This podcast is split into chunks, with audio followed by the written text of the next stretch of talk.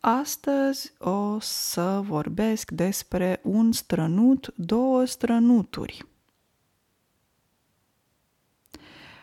Um, care vine de la verbul a strănuta și o să ilustrez ce înseamnă strănut. Ok, nu știu dacă ați auzit, dar ăsta este un strănut. E un sunet, un zgomot care se produce atunci când strănutăm. Da? E destul de exploziv acest um, sunet, acest zgomot um, și e, implică, implică mulți mușchi, mulți mușchi care lucrează în momentul în care strănutăm.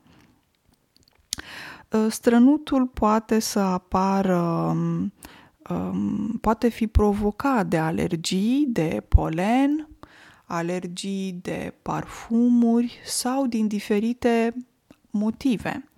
Strănutul știm că este cumva individual și unic, adică fiecare dintre noi strănută într-un mod diferit, specific, adică cum eu strănut, nu strănută la fel și vecinul, colegul sau părinții sau copiii, ok? Strănutul e foarte diferit de la om la om.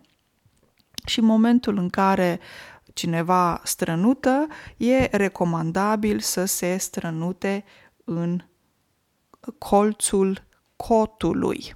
Da? Ce înseamnă asta? Că avem un cot, da? Um, și cotul este parte din braț. Brațul are mână, avem un cot care se îndoaie, a se îndoi, se îndoaie până la umăr. Acum vorbesc de anatomie, da? De părți ale corpului și de braț, arm, ok? Și atunci, momentul când strănuți, e recomandabil să strănuți în cot, în colțul de la cot. De ce? Pentru că altfel, dacă pf, ă, nu e recomandabil să strănuți, de exemplu, în aer sau la mână sau să-ți pui mâna la gură când strănuți, de ce? Pentru că iese salivă, sunt bacterii și e cel mai bine să strănuți în cot, C-O-T, în cot, ok? Um, iar dacă auzi pe cineva care strănută, um, poți să spui uh, noroc. De exemplu, dacă colegul tău la serviciu zi, strănută, poți să-i răspunzi noroc, sau poți să-i răspunzi sănătate. Ok? În română există două uh, cuvinte care pot fi folosite ca și răspuns la cineva care strănută sau răspuns la un strănut.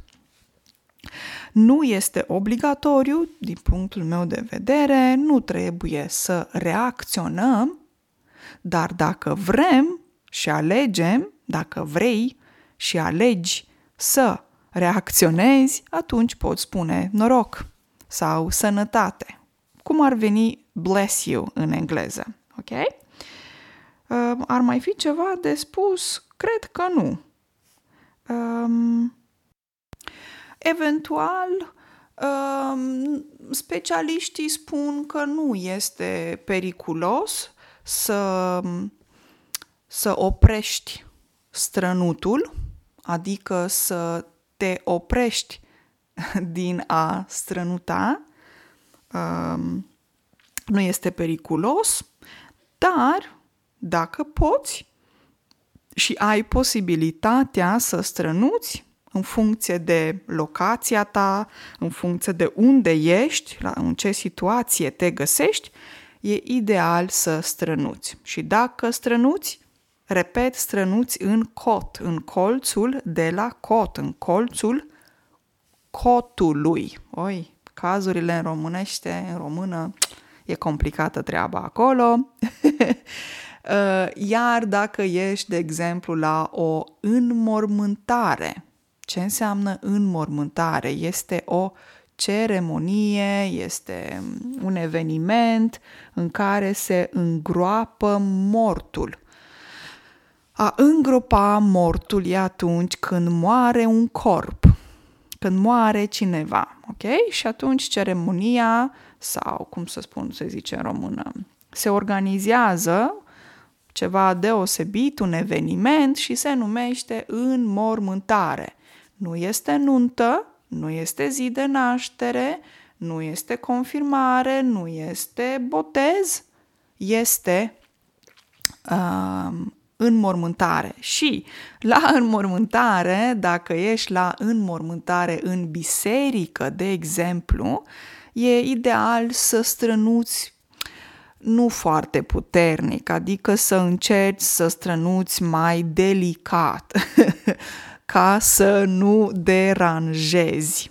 A deranja. Um, da, cam asta am, vrut, am vrut să vă spun astăzi despre strănut. Um, concluzia este, dacă strănuți, strănută în colțul cotului, um, dacă poți să strănuți, strănută și nu te abține, nu opri strănutul. Apoi am mai spus că strănutul nu este, nu e periculos să îți ții strănutul și să nu strănuți. Um, putem avea diferite reacții în corp în momentul în care strănutăm pentru că sunt mulți mușchi care lucrează, abdominali, pe mai mulți mușchi, nu știu cum le spun exact la toți mușchii ăștia. Vă urez o zi de vineri excelentă, cu cât mai puține strănuturi, să aveți un weekend minunat, dragii mei, și ne auzim duminică pe podcastul obișnuit. Numai bine!